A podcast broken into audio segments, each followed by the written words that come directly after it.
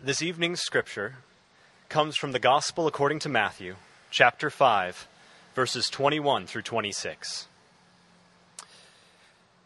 You have heard that it was said to those of old, You shall not murder, and whoever murders will be liable to judgment. But I say to you that everyone who is angry with his brother will be liable to judgment.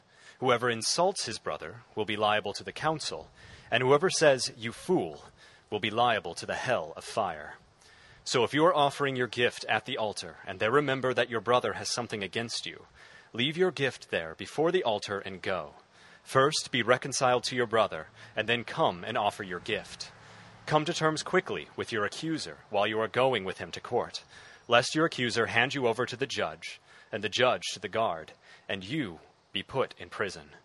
Truly I say to you, you will never get out until you have paid the last penny.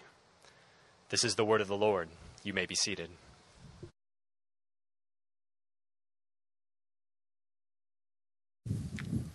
Thanks, Andrew, for reading that. And uh, kids, thanks for coming up for learning about the scriptures. Hope everyone's doing well tonight. Welcome to Grace Community Church downtown. Uh, who has made it through the first week of the semester? Who feels that the Lord works miracles and that is evidence of the Lord working a miracle? Um, on a scale of one to ten, how many? How well did you feel on Monday when Zoom went down? Is anyone else? to me, like there's a one. I was like, can we go below zero? Like I've been prepping all sem- or all summer to like teach online, and all of a sudden, by the way, Zoom is down worldwide. It's like sounds about right for 2020 at least. So, hope you all have had a good start to the semester, and welcome everyone to church. Especially if you're new, we'd like to welcome you. We're glad that you've come to worship with us here at Grace Community Church downtown. So, we are in this series in Exodus, and we're actually getting ready to close the series. Uh, it's been a great series to walk through the book of Exodus and see a lot of what God did and uh, God's work in the lives of his people. And uh, today we're going to do something a little different, which is to see how Exodus kind of doesn't end with the book of Exodus certainly the, book of Exodus comes to a close and we move on to the next book of the Bible, which we all know what that is now, right? After our exercise with the children. Um, and so the biblical story continues on, but the Exodus themes continue on well after that. If you want to understand the intent, the purpose of Exodus, if we want to be students of Scripture and understand what God is telling us about Exodus, much of what Exodus has to say, it, it depends on what happens with those themes that start in Exodus and then carry through through the rest of the Bible. We're going to look at the book of Matthew and see how Matthew picks up on some of those themes and what Matthew does with those in his gospel. Matthew is the first book of the New Testament, first gospel story about the life of Jesus Christ. And so we're going to jump through a number of passages in the first several chapters of Matthew to see how Exodus continues to show up. Uh, there are echoes of Exodus that just keep showing up. Uh, and we want to see what Matthew has to say. Lord, we're so grateful to you for this day. Thank you for this beautiful weather. We also thank you, Lord God, uh, for how it just communicates your wisdom. That behind the beauty of this day is your goodness and your wisdom and your power. Behind this day and the parts of this day that have just been so good and uh, enjoyable and just rich, it points to how you're kind and good to us and you want us to enjoy the good things that you've made. But Lord, we also want to thank you for your word how we can gather together and hear your word and how you've told us about yourself and we can know you tonight. We pray that you would communicate yourself to us. Help us to know you. Help us to know how good you are. Help us to know of your grace. Help us know of your work in the world that we're not alone. And remind us, Lord God, of the hope that you've given us in Jesus Christ, but also the high calling and purpose you have on our lives. We ask it all in Jesus' name and that you would be glorified. Amen. So, as we start in the book of Matthew, we're going to just jump through several chapters and read snippets of those chapters and see what's going on. So, first of all, Matthew 2, verses 13 through 15. Matthew, Matthew 2, verses 13 through 15 says this Now, when they had departed, uh, behold, an angel of the Lord appeared to Joseph in a dream and said, Rise, take the child, the child is Jesus, and his mother, and flee to Egypt and remain there until I tell you, for Herod is about to search for the child to destroy him. And he rose and he took the child and his mother by night and departed to Egypt, and remained there until the death of Herod. This was to fulfill what the Lord had spoken by the prophet Out of Egypt I called my son. So here, this is the birth narrative. It tells us about the birth of Jesus. And right away, Jesus is being threatened. Uh, Jesus' life is threatened uh, by King Herod And part of it's because Herod himself feels threatened by this, this child who's supposed to be the king of Israel. Herod feels like maybe this guy is going to take my slot. Maybe he has his sights or he's destined to take my slot as king. So Herod, out of concern for that, uh, going to have a plot eventually to try and get rid of Jesus and get rid of these baby boys throughout uh, the region. And so Joseph, Jesus' dad, is warned about this and takes Jesus to Egypt. What we see already in Matthew 2 is that Jesus goes to Egypt and he identifies with Israel's sojourn, their time of being in Egypt. Jesus is like Israel. He identifies with his people who had gone down into Egypt and lived there. But then it moves on from there, chapter 2, verse 16. It says this Then Herod, when he saw that he had been tricked by the wise men, became furious. And he sent and killed all the male children in Bethlehem in all that region who were two years old or under, according to the time that he had ascertained from the wise men. So King Herod, again, is seeing Jesus as a threat. Maybe this kid who's been foretold to become the king of Israel, maybe he's a threat to my kingdom. I'm the king. No, I don't want this kid to, to take my, uh, my slot. And so Herod, in this ungodly and really wicked moment, plots to get rid of Jesus and says, well, let's just get rid of all of the male children in Bethlehem.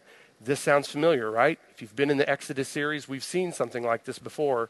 When a wicked king, Pharaoh, plots to kill uh, all of the, the firstborn in Israel because he's concerned about how big Israel is getting. Pharaoh, back in Exodus, the concern was that there are just too many Israelites if these Israelites continue to grow in number, they're, they're, going to be a military threat to me, a political threat to me. And so he says, we've got to reduce their numbers.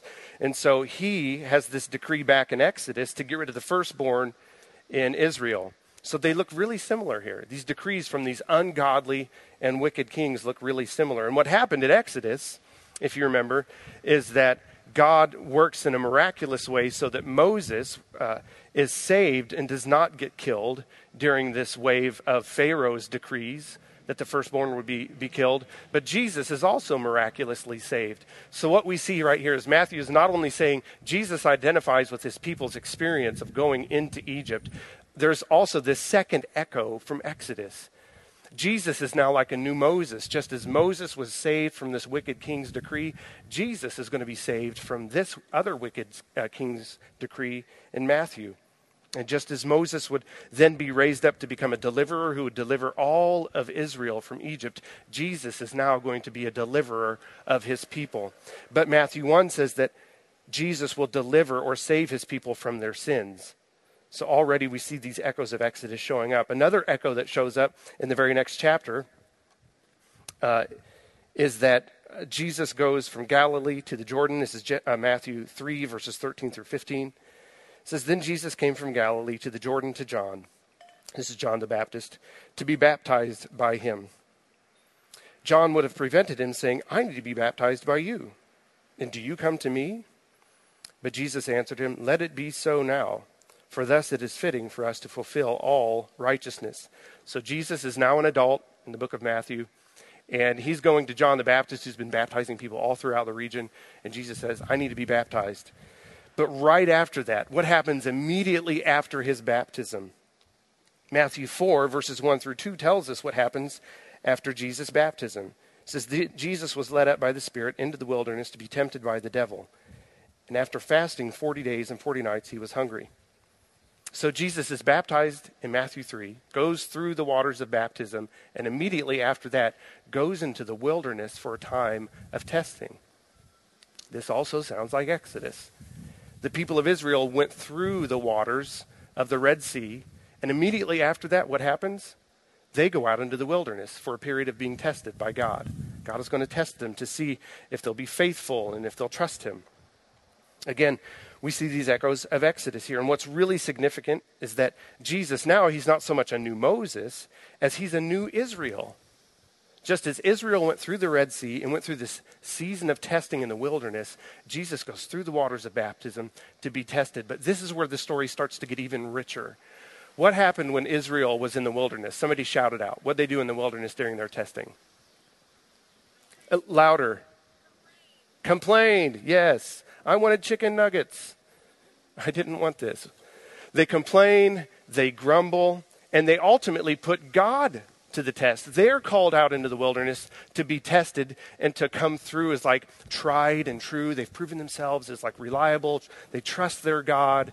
Their faith is assured and strong, and yet they, they don't trust their God. They grumble, they complain, and they doubt their God. Jesus goes into the wilderness, and he is this picture of perfect uh, faith in God. He does not waver. He's tested, he's tried, and yet each time the devil comes to him to tempt him, as he's fasting these 40 days and 40 nights, he stands firm and he will not fall to temptation. This is where the story to me really starts to get rich. Whereas the people of Israel were weak, were fickle, were not faithful, and failed, Jesus shows up as the new Israel and he will stand firm. He will not fail. He will succeed and will stand firm where the people of Israel could not, and where you and I struggle to be faithful to our God.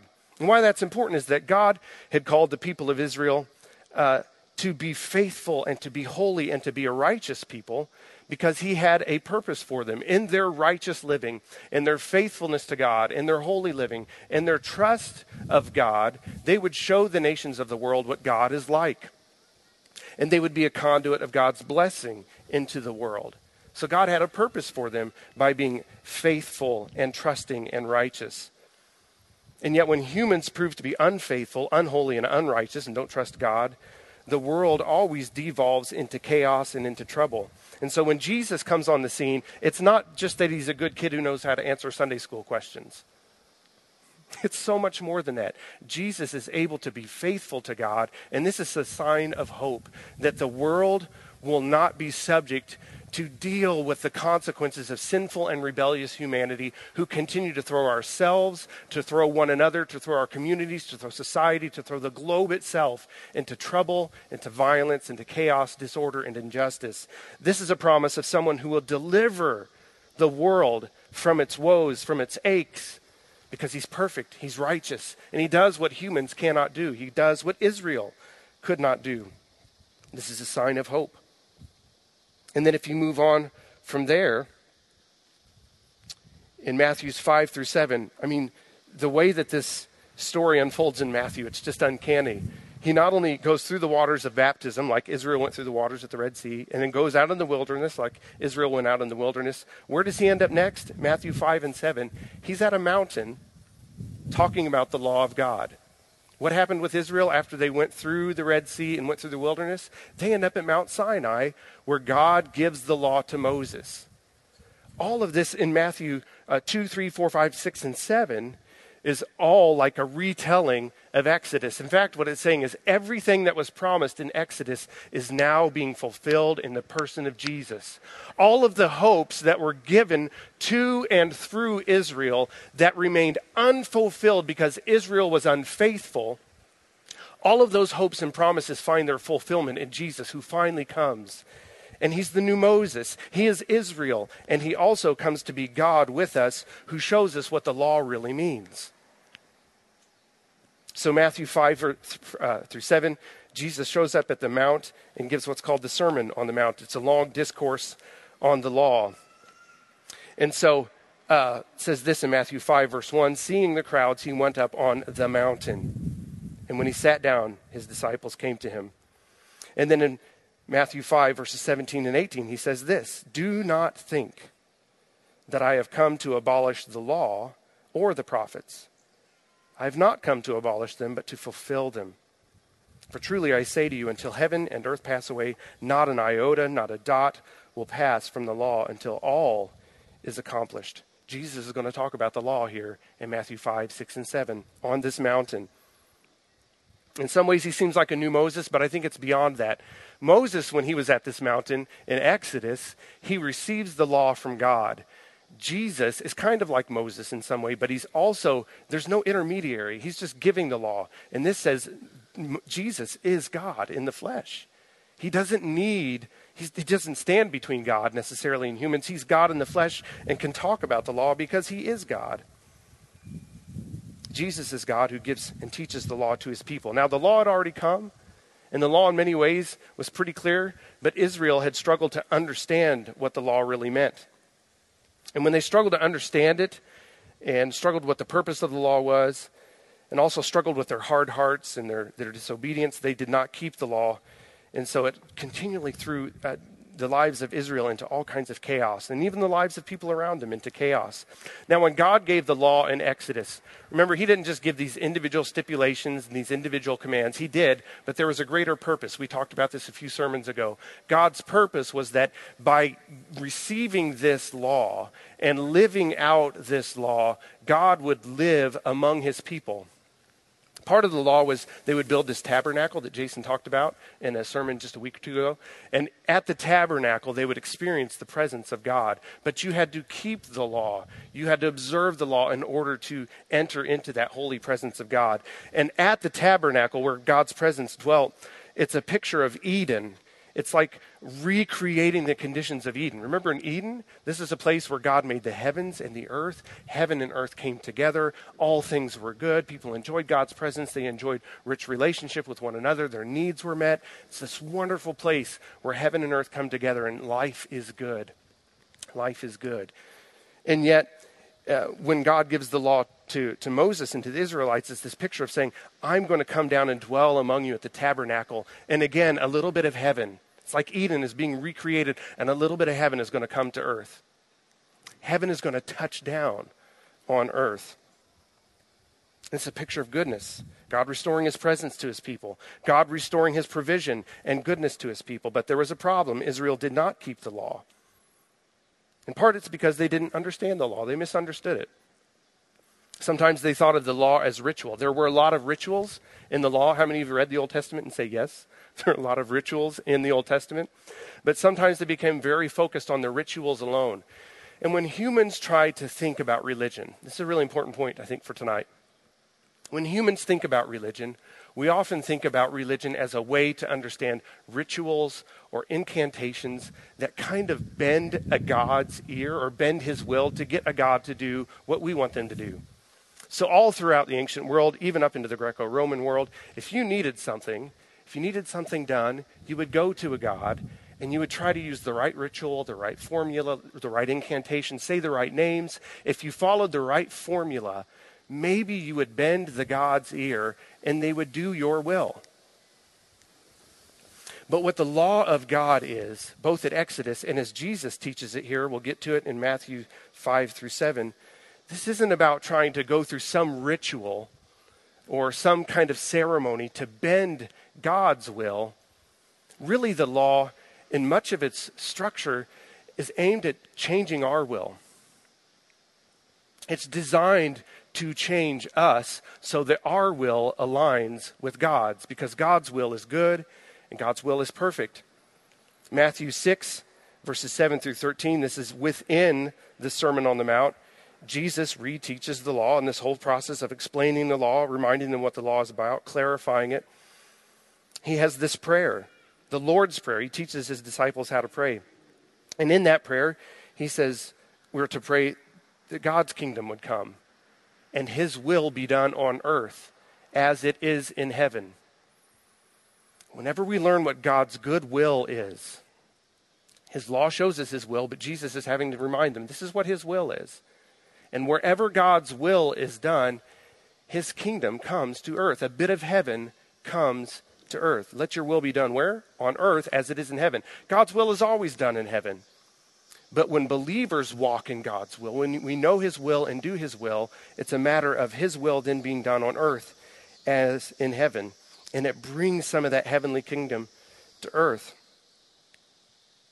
God's law is ultimately not just about these ceremonies, as if it's some kind of magic to try and bend God's arm and hopefully get his attention and get him to do what we want or what we feel like we need him to do.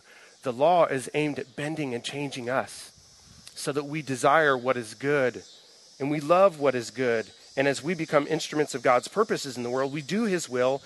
And it's like a little picture of heaven coming down to this world where death, where chaos, where sin keeps breeding corruption and all kinds of this trouble into the world. It's about loving God, about loving others, not primarily about rituals and ceremonies. So think of it in these terms. When Jesus comes to talk about the law, what the, uh, the passage that Andrew read for us is from the Sermon on the Mount. uh, Jesus is going to start talking about things that go on in our heart. And sometimes we might think that sounds like that's new. Jesus is doing something new. That's not what the Old Testament deals with. But look at the 10th commandment.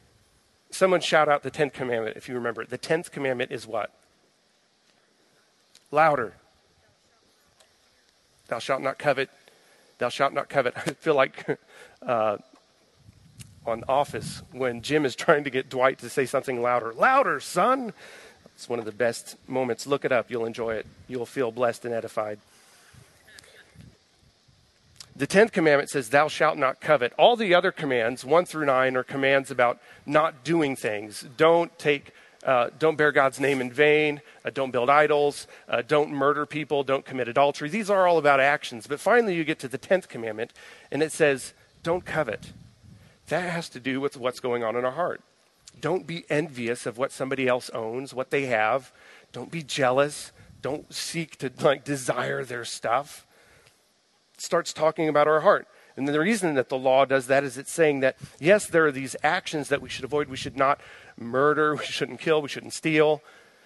But it all starts in the heart.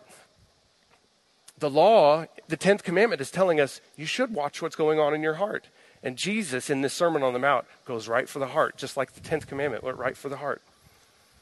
Jesus, in the passage that Andrew just read for us, says, Look, it's not just a matter of whether you're saying angry words, you have to watch your heart angry dispositions really matter. And if you don't check your heart, you'll wander into sin and you'll hurt your neighbor. You'll do harmful things. Instead, check your heart and be quick to reconcile. Check your heart and be quick to reconcile. Lust, it's not just a matter of whether you commit adultery. Lust, lustful desire and entertaining that is a sin in and of itself. Jesus is saying, check your heart because it's out of the overflow of the heart that sin erupts. So the law is teaching us how to love God first, how to love Him most, and then how to have hearts that, that train us and form us and shape us in such a way that our hearts are being checked, that we don't take advantage of other people, that we don't mistreat other people, that we don't wrong other people, but we love other people. So Jesus here is not saying something new. He's saying, let me remind you what we already said. My father and I, we already spoke. It's quite good in the past. And let's just riff on that a little bit here on the Sermon on the Mount. God's law is not a list of rituals for us to follow to try to bend God's will. Rather, the law is a guide for shaping our will to love Him first and foremost and to love others, to love what is truly good. And each act of following Jesus' law, each act of following His commands brings a little bit of heaven to earth. When you and I obey God's law, when we do God's will, a bit of the kingdom of heaven invades this dark age are you struggling under the weight of this dark age this year? Am I the only one that is straining and struggling under the weight of this dark age?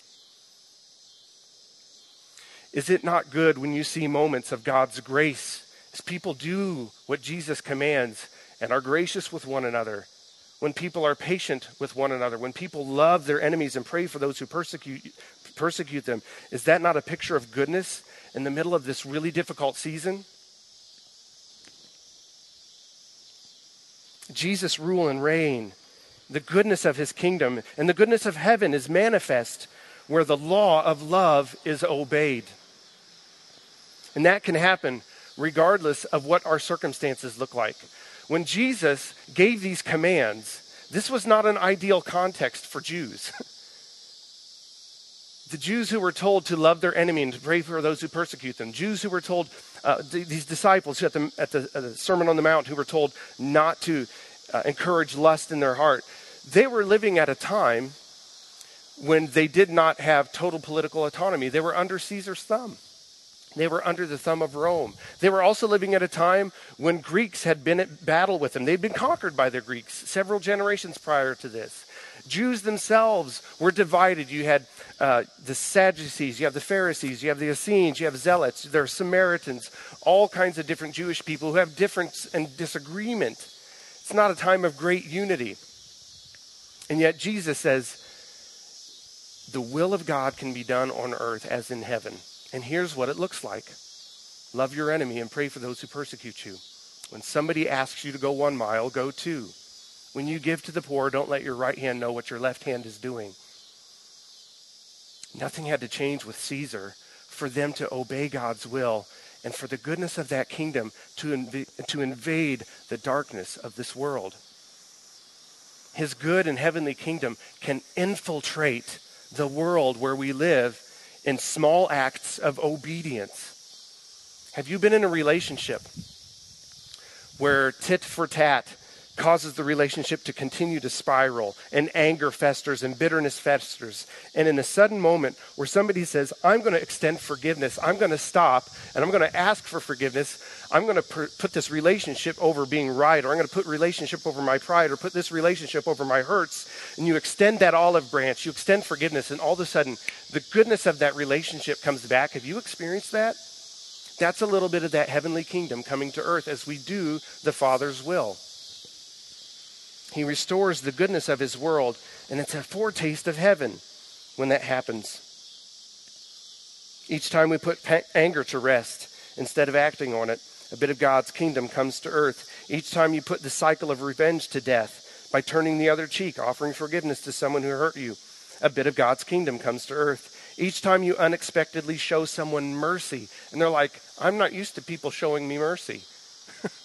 That's a little bit of God's kingdom coming to earth. Each time you choose not to make a big deal out of somebody else's minor faults, because you know, showing shining a light on somebody else's faults allows you to kind of hide and conceal your own faults, what might might be more major. Each time we choose not to do that and pick on somebody else's minor faults, that's a picture of his kingdom coming to earth. Each time you stop and choose to do to someone else what you would have them to do to you, a bit of heaven invades and infiltrates this dark world. So in Exodus, God gave the law through Moses so Israel could bear God's name and show the world what, what God is like. And then Israel would be a conduit of blessing into the world. But Israel struggled to keep this law, they struggled to do what was right. But Jesus, here in Matthew, he clarifies and reinforces that the law is so, so, so good. It's a way of uniting heaven and earth bringing a little bit of heaven to earth. I grew up Pentecostal, and there were a lot of church services that were really, really powerful, where uh, there seemed to be really high emotion. It seemed like God was speaking to people, God was moving in hearts, and those were really rich experiences. But I'll say some of the moments where I felt like the Spirit has been most palpable, the Spirit has been most present, and I feel like a little bit of heaven is coming down, is not necessarily when there were all kinds of. Um, high emotions going on at service. It was in these moments where relationships were strained, as there were hurts, as there were wounds. And typically, what you see when there are wounds are people being further divided, further separated, and, and pushing apart to a point where the relationship just can't be reconciled. And there have been places and contexts in my life where I've seen people, because they love Jesus, they push through to reconciliation. And those are some of the sweetest moments and some of the most miraculous moments I've experienced in my life. And it feels like a little bit of heaven has come to earth, and God is glorified in that. And this is what Jesus is calling us to when we obey the law and do what the law says. So, in many ways, this law sounds like good news.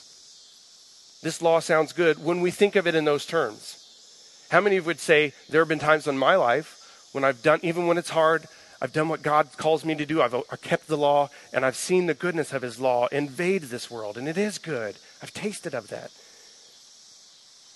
But the law can also be brutal in its demands. How many times does God ask us to do something? This is one of those moments, Steve, when you need to turn the other cheek. I really don't want to. I am so mad right now. I'm so hurt. I do not, they, they need to own up to what they did, and I will not turn the other cheek until they own up to what they did. It's really, really hard to do what Jesus calls us to do. How often, for you and for me, you know, we know we should do something that's good. There's something I need to do for my spouse, for my roommate, for my friend. I know what is good, but before you do it, a question runs through your head. What have they done to me this today? Have they treated me today? Like, before I do what's good, I'm going to take a tally. And you know, I'm kind of frustrated with how they treated me today. Maybe I won't do this good thing for them. In those moments, sometimes it can be really hard to do what is good, to do what is right, to do what is lawful, as Jesus tells us what is lawful. So, in that way, the, the law is good. It inspires us with all this hope. It's a great way of experiencing God's kingdom come to earth. But the law is also really hard because the law shows us how many times we don't do what is right, How many times we're selfish? How many times we're in it for ourselves? So, where's the good news there? The good news is that Matthew goes on in Matthew 26 to show us another echo of Exodus. Jesus is not just uh, the God man who identifies with Israel going down to Egypt. Jesus is not just the new Moses who's going to deliver his people from their sin. Jesus is not just uh, there to clarify the law. He's also there to be the Passover lamb for every time you and I break the law, every time you and I choose to not obey God, to do what is wrong. Jesus has become the Passover lamb to save and to forgive us and to wash our sins. So in Matthew 26, verses 26 through 29, it says this As they were eating at this Passover meal, it's clearly a Passover meal, Matthew 26, Jesus took bread and after blessing it, broke it and gave it to the disciples and said, Take, eat. This is my body. And he took a cup, and when he had given thanks, he gave it to them, saying, Drink of it, all of you. For this is my blood of the covenant, which is poured out for many for the forgiveness of sins. I tell you, I will not drink again of this fruit of the vine until that day when I drink it new with you in my Father's kingdom. So at a Passover meal, they would typically eat several things. Uh, there was bread, there was wine, there were some bitter herbs, and there was also lamb. There were a number of things that they ate. Here it just mentions two things there's bread and there's wine. There's something that's very conspicuously absent from this. Where's the Passover lamb? Where's the lamb? Why is Jesus giving them bread and wine, but there's no mention of the lamb. Well, Tim Mackie, a Bible scholar, says the reason the lamb isn't mentioned is because Jesus himself is becoming the Passover lamb. Jesus himself would be the lamb who would spill his blood, whose body would be broken later, just hours later, in order to forgive Israel and people all across the globe of all of our sins. When you and I struggle to do what is right, when we struggle to keep the law, the law is good, it can guide us into so many good things, but the law is also brutal in its demands. And when we struggle to do what is right and to be instruments of God's goodness in the world, when we struggle to honor Him and worship Him with our lives by obeying Him, there's the good news that Jesus has also become the Passover lamb to wash us and cleanse us of our sins. The worship team is going to come forward. I think this is just a great time to have communion together, to remember not only what happened in Exodus and what God did for the people of Israel, but ultimately remember Jesus. That God sent his son Jesus to die for lawbreakers, sinners like you and like me. To take his sin upon himself, sin that was ours, disobedience and rebellion that was ours, so that we could be washed by his death, be washed by his blood, and then made righteous. To be made righteous, so that we could know his him as Father. He would welcome us into his family. We could know what it's like to have our guilt and our sin washed away. And we could also have the hope of eternal and everlasting life with him. Our Lord, we just thank you for all the ways that you're good. We thank you for the mercy of Jesus, for washing our sins. And we ask that you would shine a light on all the ways that we have disobeyed and dishonored you and not trusted you, not followed you. Show us the ways that we've been selfish or greedy or we've withheld love from other people, been self absorbed. Show us all the ways, Lord God, that we have not done what is right, what is loving. But Lord, we also pray that you'd show us the goodness of the cross. Show us that at the cross you love sinners in spite of ourselves and want to wash us and cleanse us so that we can know your fatherly embrace and help us to place our trust in you. Lord, we ask it in Jesus' name.